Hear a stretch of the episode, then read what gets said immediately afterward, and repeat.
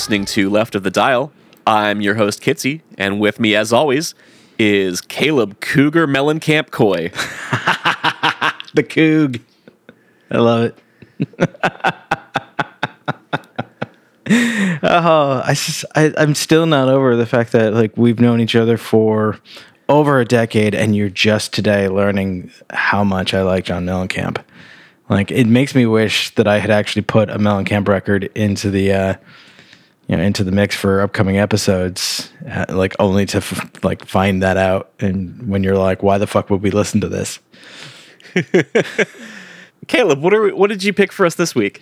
Ah, yes. So you just heard Never Ending Circles by Chvrches from the album Every Open Eye. So I'm actually I'm really excited about this uh, this episode because we had plans, and as often happens with plans, uh, they came to naught. And so, with uh, maybe two hours to spare before recording, we, had to improvise. And so, uh, we uh, very easily, I think, grasped onto two records that we both know and love very well and uh, have bonded over. And of course, uh, as I mentioned, my pick was this this Chvrches record, which actually came out when we were living together in Oakland. That's true. I remember when this came out, and you were like, "Yo, you need to check this band out. This record is awesome." Yes, and I was uh, like, "I was like, isn't that a pop band? I don't know." but then I did, and holy shit, were you right? So so good. Yeah, I knew about uh, Chvrches from a, really only a couple tracks off of the uh, the previous record, uh, "The Bones of What You Believe."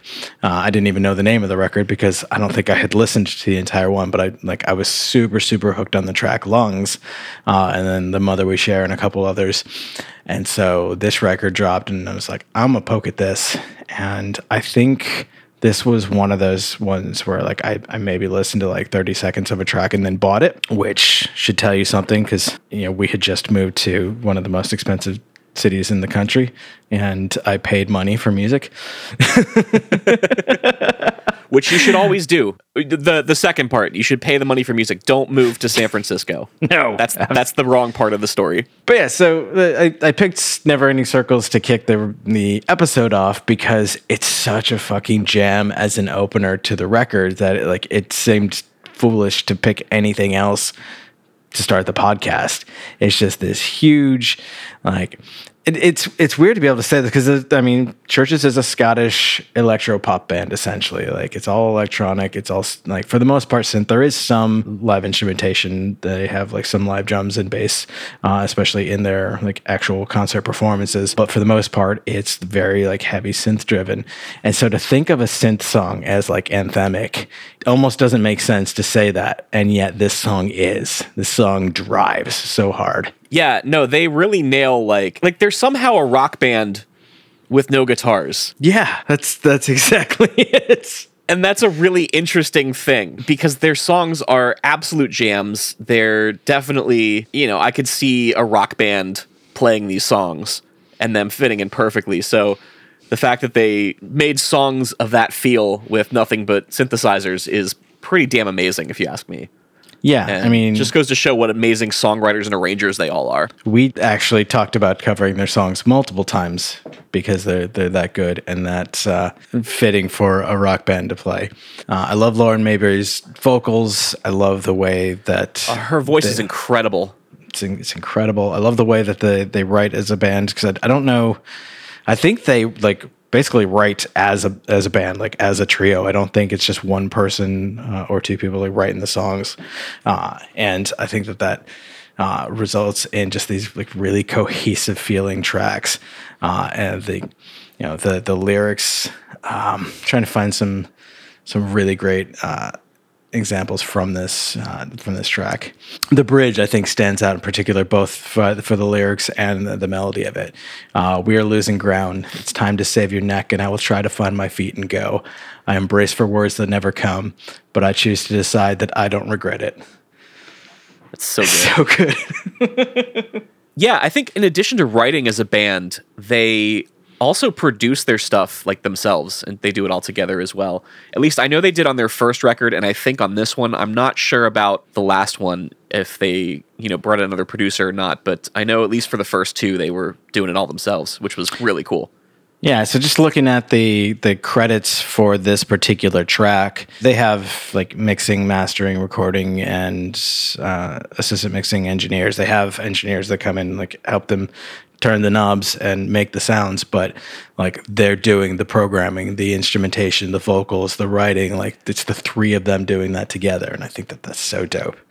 Yeah, it's very cool. I remember the first time I, I saw them play a track live and had like actual live instruments and that blew my mind like they had a they're on like one of the late shows and they had a live drummer and uh, one of the two uh, synth players would also alternate uh, playing live bass and i was like fuck yeah this sounds so good Yeah, uh, I actually saw them play right next to our apartment in Oakland at the Fox Theater. oh We that's lived right out there. oh, i'm so mad that i missed that still Yeah, I can't remember why you didn't go to that show with me, but you should have. That show was so good; they were fantastic. In fact, this this opening track, "Never Ending Circles," the uh, the one guy busted out a bass to uh, to play that song, and I was just like, "Hell yeah!" that whole show had me so pumped. And one of my favorite things that actually Lauren apparently does quite regularly, she called out some dude being shitty in the crowd in Fuck the middle yeah. of the show. I think he's basically screaming like, "Lauren, will you marry me?" or whatever. And she's like, "Does that normally work out for you proposing to people that you don't know?" oh i love it I love It was great. It was really good. You know that guy was embarrassed as fuck rightfully so I hope so. He deserved it. another uh, just kind of fun fact about this uh, recorded at Alucard Studios in Glasgow. Uh, Alucard, of course, being the the uh, backward spelling of Dracula and commonly the the son of Dracula, especially in the Castlevania series, of which I just finished uh, season three on Netflix. I A did not know that, and B didn't know there was a series on Netflix. Yeah. Oh God, it's so good. Uh, written by Warren Ellis, uh, and yeah, very, very, very good. Uh, do recommend. I will have to add that to my list. So I think because we've uh, we've selected records that we both love, I think it's fitting that we kind of alternate in choosing what tracks to talk about.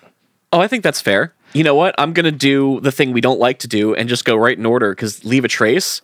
Dig it.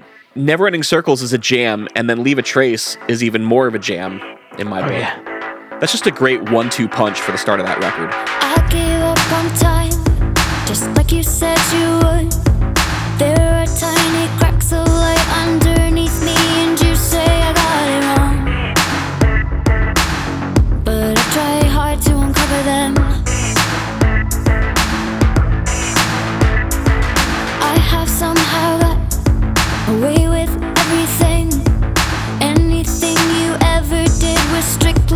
design, but you got it wrong.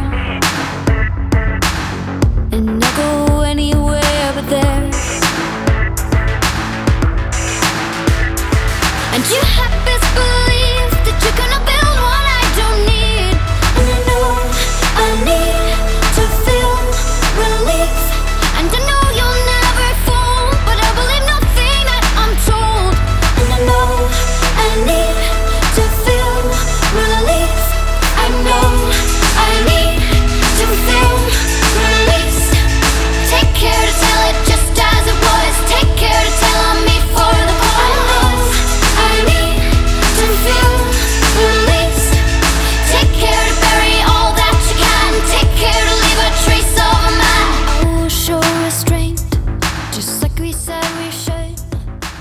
They do a, a really interesting thing that uh, uh, I I never quite understand if it's just simply a, a synth effect or if it is genuinely just like fucking around with vocals, like recording a, a few notes and then just like splicing them around. But there's like it's it's almost like a vocal turned percussion in the very beginning.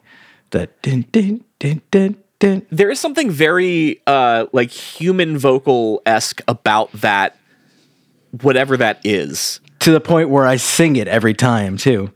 yeah Uh, me too. and then they have like this really like high pitched like very like uh, bright sounding synth that like plays along with it in the background too uh, or like kind of alternates with it. But like i always want to sing that because it feels like it's vocals.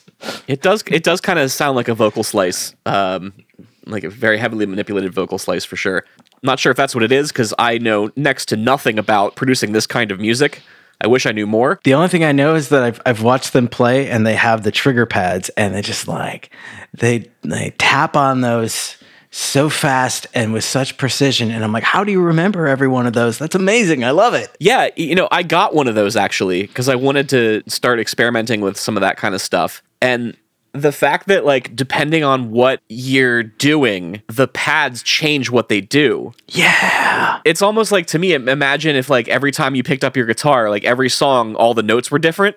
Mm-hmm. Like the, the the strings were tuned to different notes. Like I guess if you had a different tuning for every song, it would be kind of the same thing.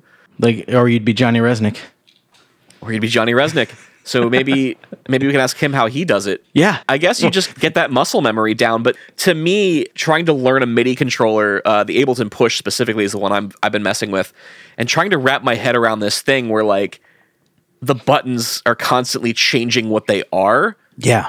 is really hard for me to wrap my head around. So like I, you know, I know a lot of people in in the rock world don't have a lot of respect for electronic musicians. Oh yeah.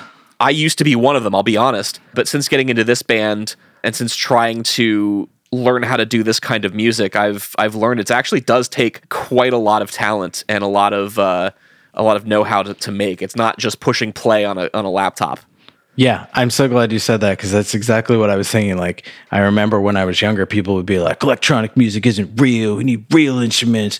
Hang the DJ, blah, that kind of bullshit. I'm like, this shit, like, takes so much precision and so much patience to piece together. Uh, and, like, the thought of, like, what it takes to write one of these songs versus, like, if I sit around and noodle around for a half an hour and make a four chord pop song, I'm done technically. Like and that not to say that there isn't a lot more work that goes into recording a full song with real instruments or you know quote unquote real instruments but there's so much time effort and precision that goes into these layers of synths uh, and then translating that to playing those live uh, in a way that isn't just like hitting a button and walking away. Like they are actually playing those those devices uh, along with like MIDI keyboards. It's mind blowing to me. It really is. And the thing that's more mind-blowing to me is like again, I'm I'm very much in the rock world, so like I can go see a rock band with guitars and bass and, and even some keys and I can I can hear what's happening and I can know exactly who's doing what on stage, like who's making what sounds because I know those instruments so well and and and what they do and, and how they sound. I look at uh, you know a band like Chvrches and I'm like I have no idea which one of you two dudes is making this cool noise I'm into right now. and and the other thing is there's so many layers. I have to wonder like how much of it is being played live and how much of it is actually programmed and they're just playing along with it. And I, I don't know the answer to that. Mm-hmm. But the fact that I can't figure it out because of how complex it's just a, it's a completely different world to me. I just I really can't is. wrap my head around it, and that drives me crazy, but in a good way. I think even a lot of the stuff that is like just pre-programmed and like hit a button and then move on, like there's still like it might be one section of the song, like one like riff, for lack of a better word, uh, but then the song has to move on. So like you have to time it right to hit the next button to uh, get the next part of the song going while still you know performing your parts. I could be wrong on that, but just like the way that I've watched, like they'll have, uh, and I'll talk about it with one of the the songs coming out, but you know they'll have like one part going on a loop for you know even like a couple minutes before they get into the track and it's just the intro of the song for forever but eventually that has to change so somebody has to remember when to make that change Yeah, that's uh that's actually pretty common in Ableton Live. The software that goes along with the Ableton Push is like you have different clips and you can trigger them. You know, it'll basically loop one until you trigger the next one, and so in that way you can have programmed loops that are complex and intricate. But then you, as the performer, get to decide when things change into the next section or which you know which loop comes next and you can mix things up and change things around. So you still you know it's not just a static thing. You're still actually kind of composing you, you know you're making a composition on the fly which is pretty cool. Yeah. But again it's it's it's something that like I've just barely scratched the surface of in my own life and you know just really don't know enough about yet. But bands like Chvrches make me want to do more This song has design and art direction credits, which I assume is probably for the uh, music video, which uh, Chvrches has a lot of music videos. So if you dig this stuff, you get into it. Uh, there's another experience there, the getting the visual aspect. Uh, but I think it's just funny to look at song credits and see like design and like art direction for the song. That is interesting. I want to call out probably for for every track we talk about at least one line uh, in the lyrics because I think that the three of them write so well as I've, I've said already, uh, and I think for me, and I mean you, can say how you feel too, but I think for me on on this track the uh, the pre-chorus uh, is the part that really stands out the most to me. And you would best believe that you cannot build what I don't need, uh, and I know that I need to feel relief, and I know you'll never fold, but I believe nothing that I'm told.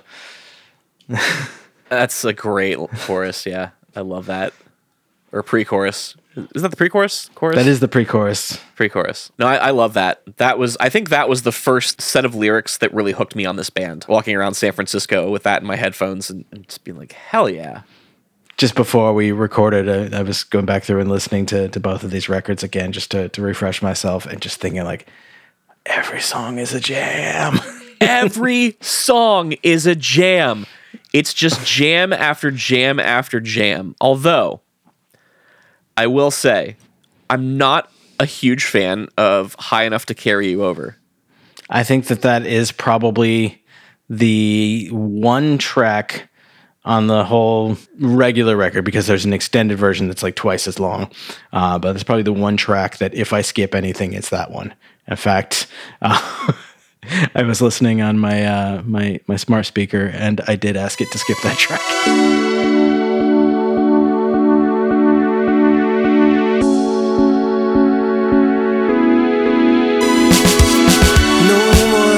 Barricades, slowly diffusing.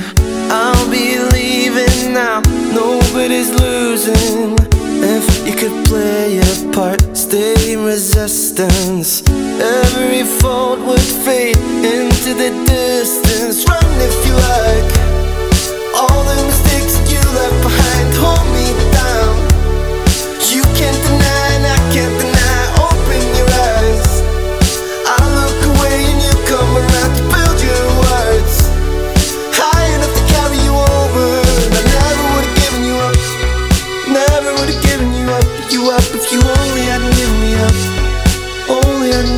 up and me up Then I never would've given you up Never would've given you up You up if you only hadn't given me up Only hadn't given me up, me up. No more clarity I'm glad that you called that out because that makes Yeah, me and. I and I feel bad because it's it's the one song that like one of the guys sings. it's not a bad song. It just It's not. It's not at all. It's actually a very good song, but it's not what I want when I put on a Chvrches record. yeah. I think is the problem. it just stands out as like n- like different enough to break the flow of the record, uh, and especially because it's kind of I think it's right in between uh, a couple of like really really solid songs. Clearest Blue and Empty Threat are both incredible. So I'm like, all right, well I go from one standout track and skip to the next one. Yeah, that's the other thing is like you're you're just coming off Clearest Blue, which is an absolute banger. Which would have been the next track that I want to talk about. So we'll talk about that one now. Uh, and then yeah, and then you're going and then like Empty Threat is coming up and it's just like I just want to get there. Yeah, and I feel like there maybe maybe is a different spot on the record where they could have put this song, uh, put high enough to carry you over that would have been less skippable, but right in between two like standout bangers. Yeah, that that maybe wasn't the best decision. So Clearest Blue. Clearest Blue is the track that I was referring to earlier, where like I've seen them perform it live, and they'll just start that intro loop and just let it go, and let it go, and like just kind of slowly build that tension, and then they they start the, the track out. Light is all over us, like it always was,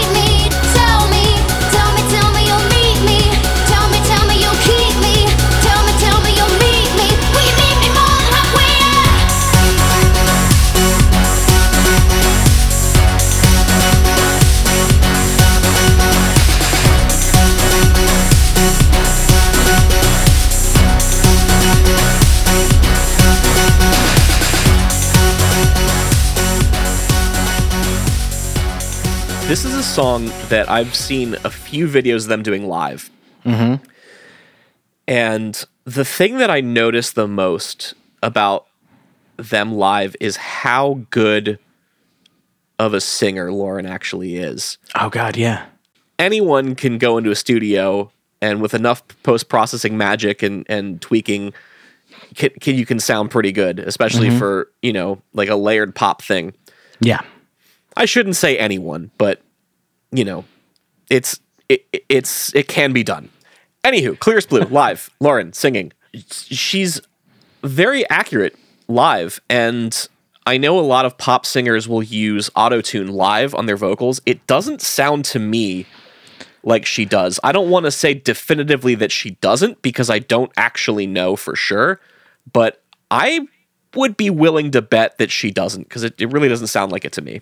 I am pretty sure she doesn't, mostly because I've heard her sing uh, in like various venues and in various uh, situations, and like I can hear the imperfections. Not that she isn't like dead on in the the melodies uh, and like gets her parts right, but like she's human, and you can hear that in here Like you can hear when it's a little shaky because she's nervous because you know she's on like a live TV show or something like that, or like in front of forty thousand people at a festival. But she still fucking nails it because she's that good.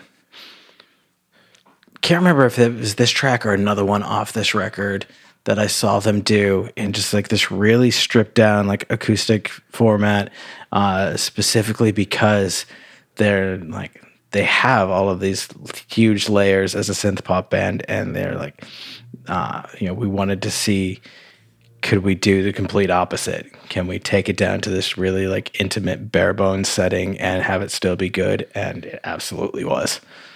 And what made me think of that was a quote. Uh, uh, again, I'm back on Genius Lyrics, back on my bullshit. Uh, from Your favorite website. my favorite website for this podcast. Iain, one of the other guys from the band, uh, says on this album, compared to our approach on The Bones of What You Believe, we wanted to strip down the multi layered approach and focus on having only a few elements in the arrangement at uh, any given time. We felt that this gave the songs more character and made them sound more focused and less dense. This approach created a lot more space for the vocals and the big instrumental hooks when they arrive. Uh, and that last uh, line, I think, describes this song to a T created a lot more space for the vocals and the big instrumental hooks when they arrive. Those things soar where they're like like the music uh, lets them do that. It steps back and lets the the parts that need to stand out really shine. Yeah, that's one of those production things I think I've uh, I think we've talked about before where you know if, if everything is huge, nothing is huge. And so for something to be big, you need something else to be small. And so creating space and arrangements is is very very important. In fact, something someone once pointed out to me, and now that I know it, uh, I can't unhear it. And so now I'm going to bestow this information on all of you. Oh, excellent. A very common trick in pop production is that you'll have the verse, you'll have an intro, you'll have a verse, and then the pre-chorus, the energy drops a little bit. You know, like the the, per, the drums will stop, or you know, it'll be just like a you know a single synth or something with a line over it. That way, when the chorus comes in, it sounds twice as big as it was gonna if you had just gone straight into it. That is absolutely true. Yeah, and now if you listen for it in pop music, you will hear it all the time. It fucking works though. It really does. It's a there's a reason it's in almost every pop song is because it does the trick. Um, and Chvrches definitely employs this trick in many of their songs, and they do it quite well. All of the empty thoughts,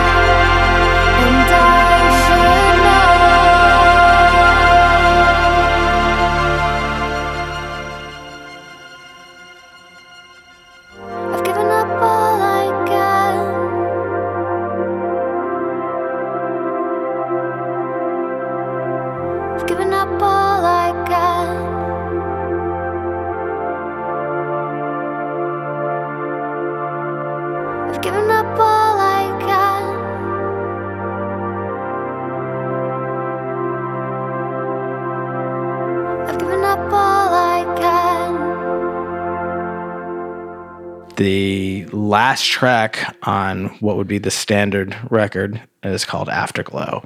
And it's just this really, really like quiet, like simple song that's basically just Lauren singing over these like synth parts. Uh, synth, well, of course, it's all synth parts, like string parts. Uh, and it's just this like kind of mournful, soulful melody um, that I just, I absolutely love. The outro of just her repeating over and over again, I've given up all I can. I've given up all I can. It's just like, whoa. And then the It's, song is it's a hard hitter. the song is over, the record's over, and you're like, shit, now I have to wait like four years for the next one to come out uh, because that's what happened. Yeah, no, that's a great closer. But uh, Bury It. Bury it. Talk Bury it is my jam. Bury It is a great song. Bury it and rise above is a pretty solid anthem to live your life by, Yeah. if I do say so myself. There's also a really great harmony on that track that, or uh, specifically on that chorus that I think is, is Yes. really cool because uh, that main melody is so high. There's a really great like mid-range uh, harmony uh, under it that carries it really well. Yeah, the, the harmony in that chorus is fantastic. Um, but yeah, the, the line, I never promised you anything I couldn't do. We tried to bury it and rise above. You never promised me you would see it differently. It's buried and rise above. So good. I just, I, I can't get over how good the writing is on this record. Yeah, it's fantastic.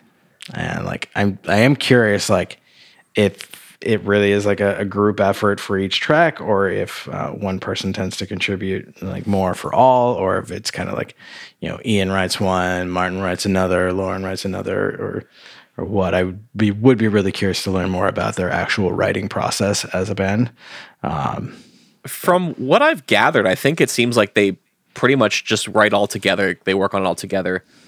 Um, I don't know about lyrics, but definitely for music and arrangements, it sounds like that's what they do, yeah and they're damn good at it.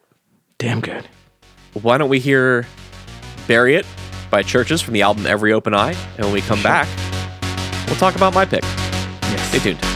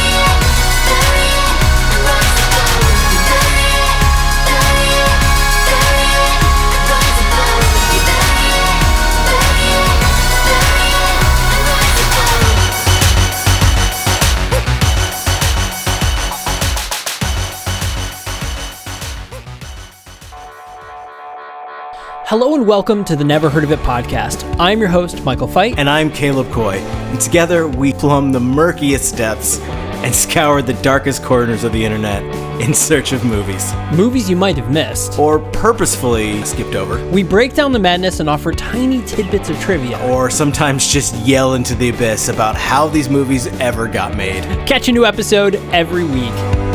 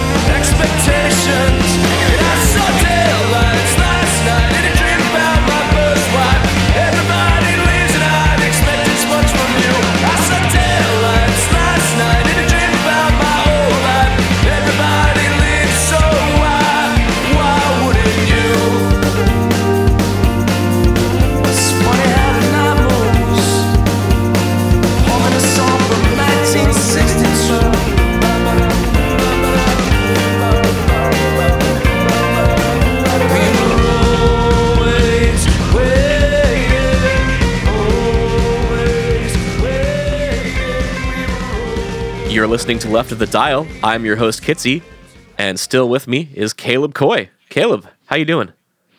Still Coogan. Still Coogan. All right. How you holding up over there? Man, my allergies are, are killing me. Spring has sprung in Philadelphia this week, and I made the grave mistake of falling asleep with my bedroom window open two nights ago. Oh no! And I've been ruined ever since. I am just uh. an absolute mess of allergies right now. Oh, my my sinuses just constricted at the thought of that. My pick for this week is the 59 Sound by the Gaslight Anthem. What a great And- record! This is a great record, and the song you just heard was Great Expectations, the opening track of the record. This is, I think, one of the first records you and I bonded over. I'm fairly positive that that's correct because this is definitely one of the first ones that I remember sitting and listening to, and then playing along to, and then learning every song and thinking about how we should basically just cover every song on this. Yeah. And I think we did at one point have a rendition of just about every song on this record. when I told Ellen that we were doing these two records, uh, she was stoked because she she loves both of them as well, uh, and she specifically uh, mentioned how uh, basically she owes you for knowing about this record because uh, when helping her with uh, setting up a, a new computer once, you saw how abysmal her iTunes library was, and just put a shit ton of music on her computer for her uh, and said, listen to it, and specifically pointed out this record. That sounds like something I would have done. She's like, I had a terrible music library, and somehow I married a musician. And it's like, that. that's true. Great Expectations is one of my favorite Gaslight Anthem songs for for a couple reasons. The first reason is in the in the chorus there's that line everybody leaves so why wouldn't you? Oh, God, yeah. Or uh, everyone leaves and I'd expect as much from you I think is also a thing he says in the song. Yeah. And when I first heard this record, I kind of took it as like, you know, in the context of like, I'm having a party, people over at my house, everyone left, why are you still here?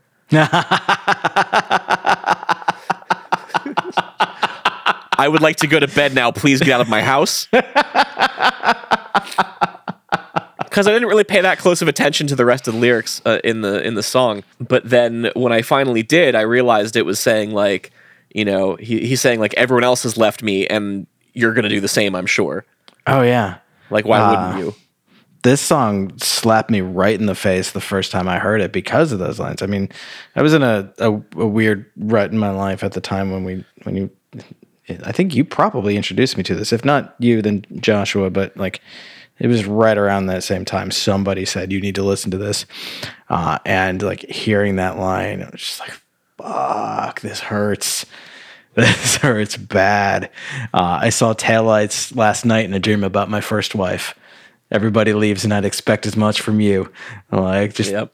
That that imagery, and that's something that Brian Fallon is really good at. It's just this like Yes. gut wrenching imagery, and he does some really interesting stuff. Like you know, he'll he'll borrow uh, words and phrases from uh, songs that he loves, uh, and he'll make a lot of uh, references to like the the same imagery, the same people, the same things, stuff like that. But like he really like creates that like you know, if if uh, unless you're one of the people who can't picture things in your brain, which I learned recently is a thing, uh, he creates that image in your head so vividly. He really does. Which I think is a great transition into High Lonesome. Gravity came and stole the temple that the schoolboys praised and the crowd shuffled in. You're getting drinks for the same boys who once bought you everything, and the time. The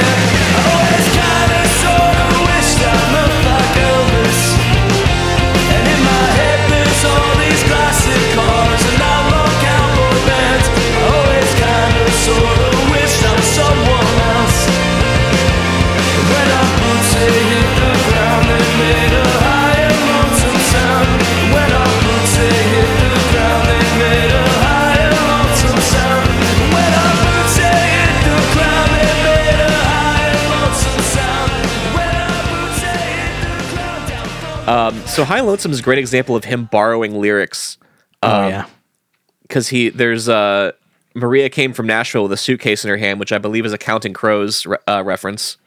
um, the the second line also. I like I always kind of sort of wished I looked like Elvis because it's uh, Maria came from Nashville with a suitcase in her hand, said she'd like to meet a boy who looks like Elvis. Oh, there we go. There it is. Yep. Um, and then he also, uh, much to the surprise of no one, uh, dumps a Springsteen reference in here Oh my god, yeah. uh, with uh, "At night I wake up with the sheets soaking wet." It's a pretty good song, baby. You know the rest, which of course is a uh, reference to "I'm on Fire." Which is just one of my favorite jams. That's a great song. I love that song so much. It's obvious when you listen to this record that he's very into Springsteen, or that they are very into Springsteen. Uh, I mean, there's homages to to him all throughout it, uh, but I love when he just puts it right out there. Um, what? So he references. He says there was there was Southern accents on the radio uh, as I drove home. What is that? Like that's got to be a song. Is that a Springsteen song? Uh, it might be. Because it's right before that uh, I'm on fire reference. Uh, Tom Petty, Southern accents is Tom Petty. There we go. That makes sense. He did love Tom Petty. That makes absolute sense. We're piecing the puzzle together here. I love it. Yeah. um, and then to go to go off of what you said on the imagery thing, like there's that there's a line like, uh, and in my head there's all these classic cars and outlaw cowboy bands. Yep. Uh, like following that up, I always kind of sort of wished I was someone else. And like l- less now as I grow and I mature, but like I felt that so hard. Oh yeah, at the the time this came out in my mid twenties, yeah, I felt that real hard. So a lot of the the tracks on 59 Sound are these like big rock jams. They're like really just kind of like mid tempo, groovy, just like real easy sing along tracks. But like there's a few times that he brings it down to like those uh, those sad nights sitting alone at the bar sipping a glass of whiskey or staring out the window at the rain. And I think Here's Looking at You Kid is uh, a perfect example of one of those. You can tell Gail if she calls that I'm famous now for all of these rock and roll songs. And even if that's a lie, she should have given me a try. When we were kids on the field of the first day of school, I would have been her fool. And I would have sang out your name in those old high school halls. You tell that to Gail if she calls.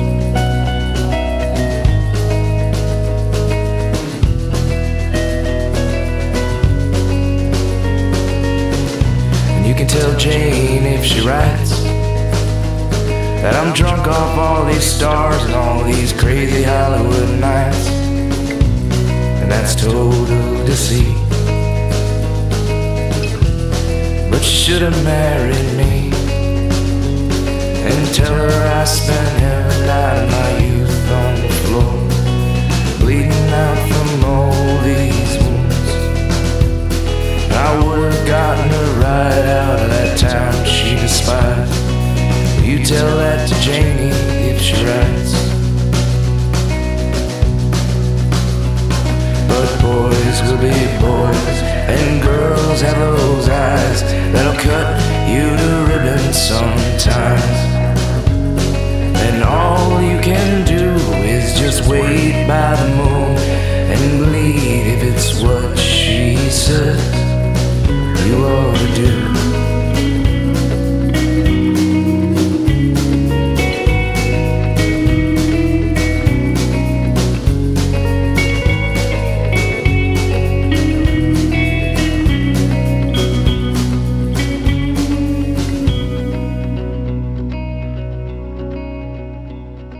and it's all this imagery of like you know girls from his past uh, like you know if she asks about me like tell her all these great things you know tell her i'm famous for all these rock and roll songs and you know even that's a lie but like she should have given me a try. You know tell jane if she writes that i'm drunk off all these stars and these crazy hollywood nights. And that's total deceit but she should have married me. And like Yeah. all this imagery that like you know tell them i'm doing fine even though like i'm not but like i wish i wish that i was. Yeah, and it's like this it's this this sad like really soulful song and just like because that like nostalgia's a beast and like it, this this song is like pure nostalgia I mean, I would say this record is pure nostalgia. Really, it it, it mm-hmm. kind of had like, I mean, that's easy to say now. You know, twelve years out, but even back in two thousand eight, it had a very nostalgic feel to it, which might be why they called it the fifty nine sound. Oh that would make sense maybe. Um, I mean, there is a slapback delay on the vocals in every track, which is uh, a. At the time, I didn't like that. I actually wasn't a big fan of that, but now I, am I've come around and I love it. and like again the, the imagery is like so much of this stuff is stuff that i like directly related to i mean you know being young on the east coast like diner life was was the life and Yep. so the line where it's like i used to wait in a diner a million nights without her praying she wouldn't cancel again tonight like shit i've been there um, I do love that the uh, the title is. I mean, we talk about how he references uh, other musicians and whatnot, but you know, this title is obviously a, a nod to Casablanca. You know, here's looking at you, kid. Yep. Humphrey Bogart. and there's such a there's such a pretty guitar lead in this song too. Alex Oh, does yeah. such a good job on that uh, on that little floating kind of melody that weaves in and out of the vocals, and it's just it's very nice. And then I love this. This is this kind of goes back to what we were saying earlier about pop songs and how they take it down before the big drop for the chorus. Oh my god, yeah. I know where you're going and with this. this is the this is kind of the record sequencing version of that because they uh you know they kind of bring the energy down with here's looking at you kid and then end on the back seat which is just this anthemic driving tune. It's it's just it's a fantastic closer for the record. You know it even goes out on this kind of like epic instrumental kind of thing Yeah. that sounds like it's going to fade out but then it, it just kind of ends uh, in a good way. And I, I just i love that track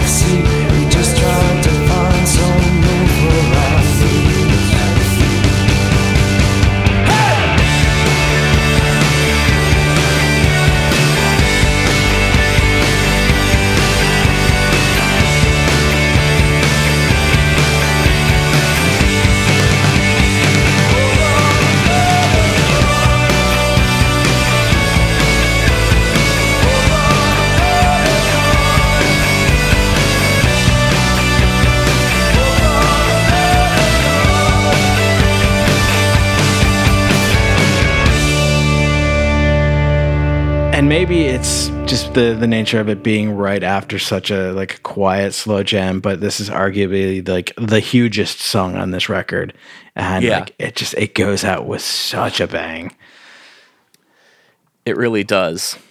Um, especially like even the song, they kind of bring it down towards the end. you know the summer always brought in that wild and reckless breeze and in the back seats we just tried to find some room for our knees And that just kind of repeats as it builds and then goes into that rock and outro. and i'm i'm gonna do it because i have to do it there's this behind Yes. it which is just so good as it's like slowly building with that like re- repetition of the you know the summer always brought in that wild and reckless breeze and like it's just so, like oh it's it's crafted is what it is It, it really is. And I love that he can take such a simple little thing and put you right in a situation in your mind. Like in the back seat, we just try to find some room for our knees. Like I and I'm right there crammed in the back seat of a car. it's just like you you can feel how cramped it is it's it's a hot summer night you're crammed in the back of the car, and it's just it's you and your friends, and it's just life. It's just being Yep. young. I feel it now. These cowboys all go crazy in the heat, chasing the lights, and all the girls along Santa Ana streets. Uh, what a great song to go out on. But we're not going to go out on that yet because we have a few more to talk about. We do. I want to talk about Old White Lincoln, actually. So I'm actually glad that you you bring that up because I swear that the very first copy of this record that I heard or had in my possession did not have this track on it. Yes, that Okay, is correct. That is correct. and I'll tell you why. That's why I want to talk about this song. I got this record from, so this was back when like you get records, like your friends would burn you a CD, Mm-hmm. like back when that was like a thing. And my my friend Daryl, who I used to play in a band with in Central Pennsylvania, so Daryl uh, was into this band before I was. Um, I, I I have a confession to make. I hated their first record. I thought it was terrible. I have since changed my opinion on that, but for whatever reason, I just couldn't get into them. And then this record came out. And he's like, "Trust me, give it a listen, you'll like it." And he was right. And then having heard it, I went back to the first record and heard it through new ears and was like, "Oh no, this actually is really good." Anyway, I'm getting off the, the topic. For some reason, Daryl burned me a CD without Old White Lincoln on it, and I don't know why. I don't know why he did that. I don't know if he meant to do that. I have no idea. But that's the copy. I presumably you got this record from me then because I would have made you the same copy of the record. It has to have been. And it wasn't until I bought it on vinyl and listened to it for the first time that I heard Old White Lincoln. And like coming out of the 59 sound, I was so used to going right into High Lonesome. And then Old Yeah. White Lincoln came on. I was like, what the fuck is this song? Yeah. And to this day, when I listen to this record, that song still is very jarring for me because I'm like, what? Huh? It's only recently that I've started to come around to like to actually appreciate the song and not skip it out of like a knee jerk like reaction of like this doesn't belong here. Yeah. No, it's, a, like- it's a great song. it is a great song, but like it's just that feeling of like this is wrong, this doesn't belong here, and like I just I'm glad we're finally talking about this because for the longest time I just thought it was like maybe a reissue of the record and they added another song. But I'm like, it's a like just a strange place to shoehorn a song in that didn't go there, but I mean it it it did go there. It just didn't know that. I know. And that's not what happened at all. It's always been there. We just didn't know it.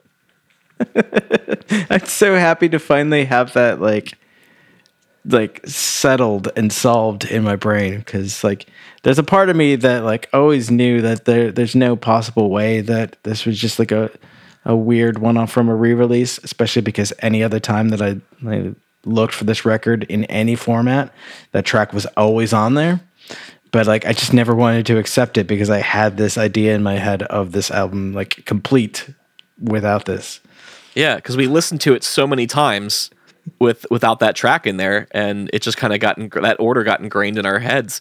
It took me a while. Only recently, I figured out what was happening and why that why that was. And for the longest time, I thought it was some Mandela effect thing, where like for some reason I remembered the record wrong, mm-hmm.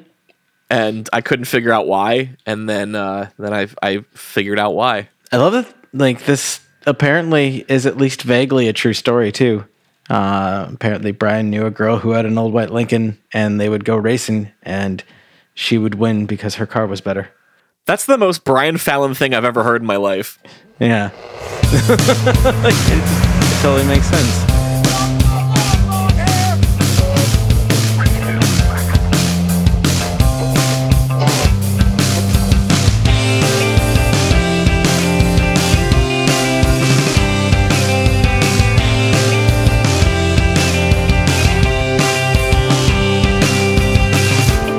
Could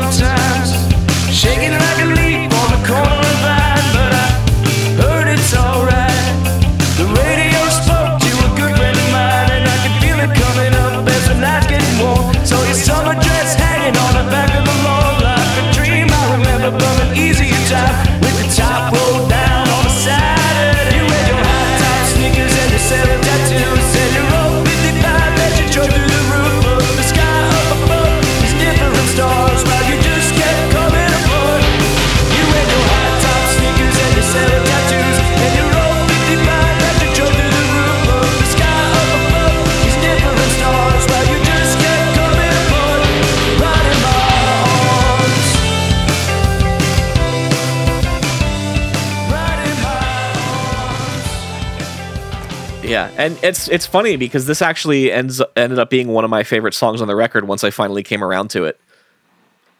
Um, I really like the the the intro, like the twinkly guitar part in the beginning is just really nice. Yeah. Penelope's just running around the house now. I think she's she's all jazzed up. Well, speaking of jazz, Oh, that's a great segue into the song after Miles Davis and the Cool, "The Patient Ferris Wheel."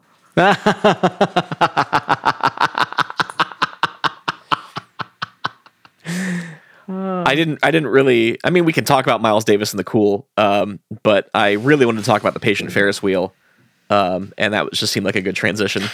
well, Uh, we too good should- of a transition to, to leave on the table. This song has a guest vocal from I forget his name, but the dude from the Mighty Mighty Bosstones. you don't say. Dickie Yeah. Barrett. Yeah, Dickie Barrett. That's his name. That actually makes a, a a lot of sense now. Like everything is really just coming together for this record. Because I We should have wondered, done this years ago. I wondered who that like weird kind of vocal was. yeah, that's uh, that's Dickie Barrett. that makes so much more sense now. Yeah. Wow. Wow. Wow. Fight about it. Yep. There he is. Yeah, I actually wondered for a long time too. Is like, who? Like that doesn't sound like anybody in the band. It's 'cause No. it's not. It's Dickie Barrett. That is uh it's it's simultaneously my my favorite and least favorite part of the song. And I think it's because it like it's so jarring. Like again, It is. It's like that Huh? that that is that is not anyone in this band or it, it is and like someone said like you there yell this line and he's like all right this this is what i was born for talk about her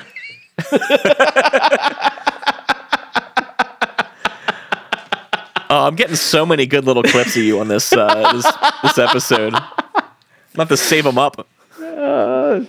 It's, I, I think it's a combination of lack of like proper planning so everything's off the cuff and also being like so inside and out familiar with these records that like i have these these Yeah. quirks that just like in my head when i listen to them this is just what i do Yep. yeah, because because uh, honestly, if you're driving along in your car, I know you don't have a car anymore, but if, if just the, the proverbial you, you're driving along in your car and this song comes on and you're not singing along the Dickie Barrett part, what are you even doing with your life? yeah what what like Honestly. who even are you you Yeah. think you're better than me And why are you in my house? Get out of my house.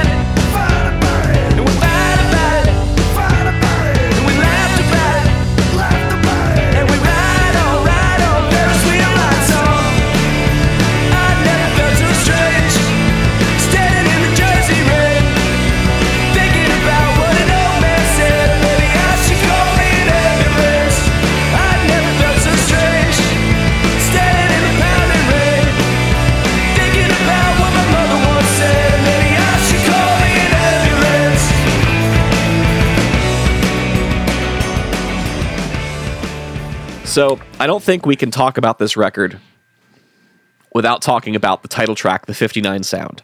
this track also has uh, just this really great music video that just like really like is exactly what I picture when I hear this song. Like some videos uh, are like really just kind of like fully like uh, artist vision. They kind of go wild to do whatever they want, and it's you know just like like beautiful imagery and whatnot. But some of them are like uh, what I would consider more like literal interpretations of the song, and I feel like this fits pretty closely into the latter.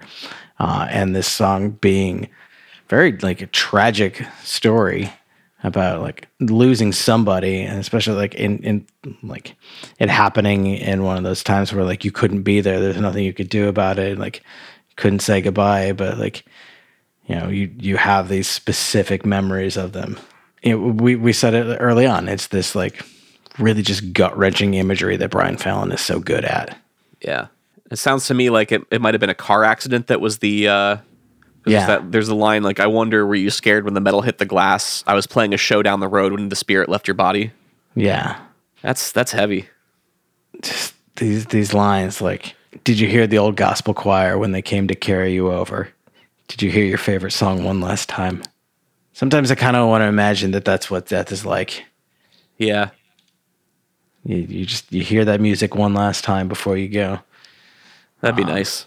yeah but even like the the way he opens this the the song you know i wonder which song they're going to play when we go i hope it's something quiet minor peaceful and slow uh, which again is a very brian fallon thing to say You know, I always took that as like, I wonder what song they're going to play at my funeral. Mm-hmm. But now that you mention it, I think he's actually referring to like, because I never, I never made that connection in my head of like, you know, did you hear the old gospel choir when they came to carry over? Did you hear your favorite song one more time? Like, yeah I never really put that together uh, uh, with the the first uh, first lines of the first verse. That's actually pretty cool. Yeah, and like I, I can see it like both ways, and it's one of those things where like it could potentially mean both things. Uh, Yeah. But I just I love that there's that connected imagery. You know, we you mentioned the the nostalgia of this entire record. You know, did you hear the '59 sound coming through your grandmama's radio? Like just like that. That brings to mind just like sitting around listening to an old radio, and like you know, I didn't personally have a, a strong connection with really any of my grandparents, but I can still like picture that like sitting around a living room listening to like a crackly old radio, listening to Miles Davis, for example, you know, things like that. And I feel like uh, he's really good at like these little ways of tying the entire record together. You know, it's not like a concept album per se, uh, but it's a very like coherent and cohesive uh, piece of art that bridge it's just this really like staccato uh like repetitive guitar line and just the you know the young boys young girls ain't supposed to die on a saturday night like oh, it's so good. it's so like powerful because again it brings it way down and then boom back into the chorus just like what you said like you know he does that a lot and he's like really masterful with it Well, we're gonna listen to the 59 sound, but before we do, uh, Caleb, we have a Patreon now. Did you know that? uh i i i don't know that i did tell me about it So basically, it's a way uh, for our fans to give us money in exchange for the podcast. Um, but not like just that. the podcast; they get they get other things too. So, uh, you know, we we go on a lot of rants and we have a lot of outtakes in our podcast, and and I usually cut those out for just for the sake of keeping the podcast, you know, uh, in a, t- a timely narrative and, and, and have the flow there. But uh, sometimes they're pretty funny, so I put them together as like little bonus episodes of just That's our good. outtakes. Because we're at, a, at I think at least an hour and a half without the uh, the musical interludes at this point. So Yes. it's probably good that you do that. It is. It's time consuming, but I think it's I think it's the right thing to do. You know, I don't want to just throw that audio out. Some of it's pretty funny, so I, I turn it into little mini episodes of outtakes. You can get on Patreon. You also get uh, on Patreon. You get access to the episodes uh, 24 hours in advance. So uh, if you just can't wait to hear what we talk about next, you'll get it a day early. Part of the deal with Patreon too is uh, we you can get a shout out uh, of your name in an episode. So uh, I'd like to shout out our our first and newest Patreon, Andrea Quinn. Andrea, thank you so much for supporting Left of the Dial. It means a Thank you, Andrea. You're if awesome. you want to have, if you want to hear Caleb and I say your name on an upcoming episode, uh, you can give us money and we'll do it. That's a terrible sales pitch. say my name, say my name. But you know, it supports the show. It helps us continue to produce this thing because it is a very time-consuming show to produce. If you got an extra five bucks a month and you can throw it our way to help us produce this show, uh, it would go a long way to uh, helping us make the show even better and continuing to do this week after week for you. And if you uh, are also able to, make sure you support the bands that we talk about. Buy their records, Yes. go see them play, buy their T-shirt, tell your friends, uh, because you know that's how uh, that's how bands make it. Yeah, especially right now with South by Southwest and other festivals and, and big tours being canceled, a lot of bands that were relying on that income uh, sure. are suddenly finding themselves without it. So if you uh, That's right. there's a band that you like out there, go uh, go pick up an, a record or a T-shirt or something. Uh, Bandcamp is a great way to uh, give bands some extra money if you you know they they set a minimum price for the record, but if you want to throw them an extra couple bucks to help them out, you can do that on Bandcamp. So. Shout out to Bandcamp. Go find your favorite band on there and, and grab a copy of their record to help them out a little bit because uh, everyone's kind of hurting right now uh, with uh, these tours and festivals being canceled. So uh, try to support the bands as best you can. Yes. Uh, Caleb, where can we find you on the internet? Ah, well, if you want to uh, to to find me on the social medias, you can find me on Instagram and Twitter, both at Caleb Micah. Uh, and if you're interested in more uh, night shift productions, night shift radio productions uh, content, uh, you can check out our other podcast, Never Heard of It, at thenhoit.com. That's T H E N H O I T.com.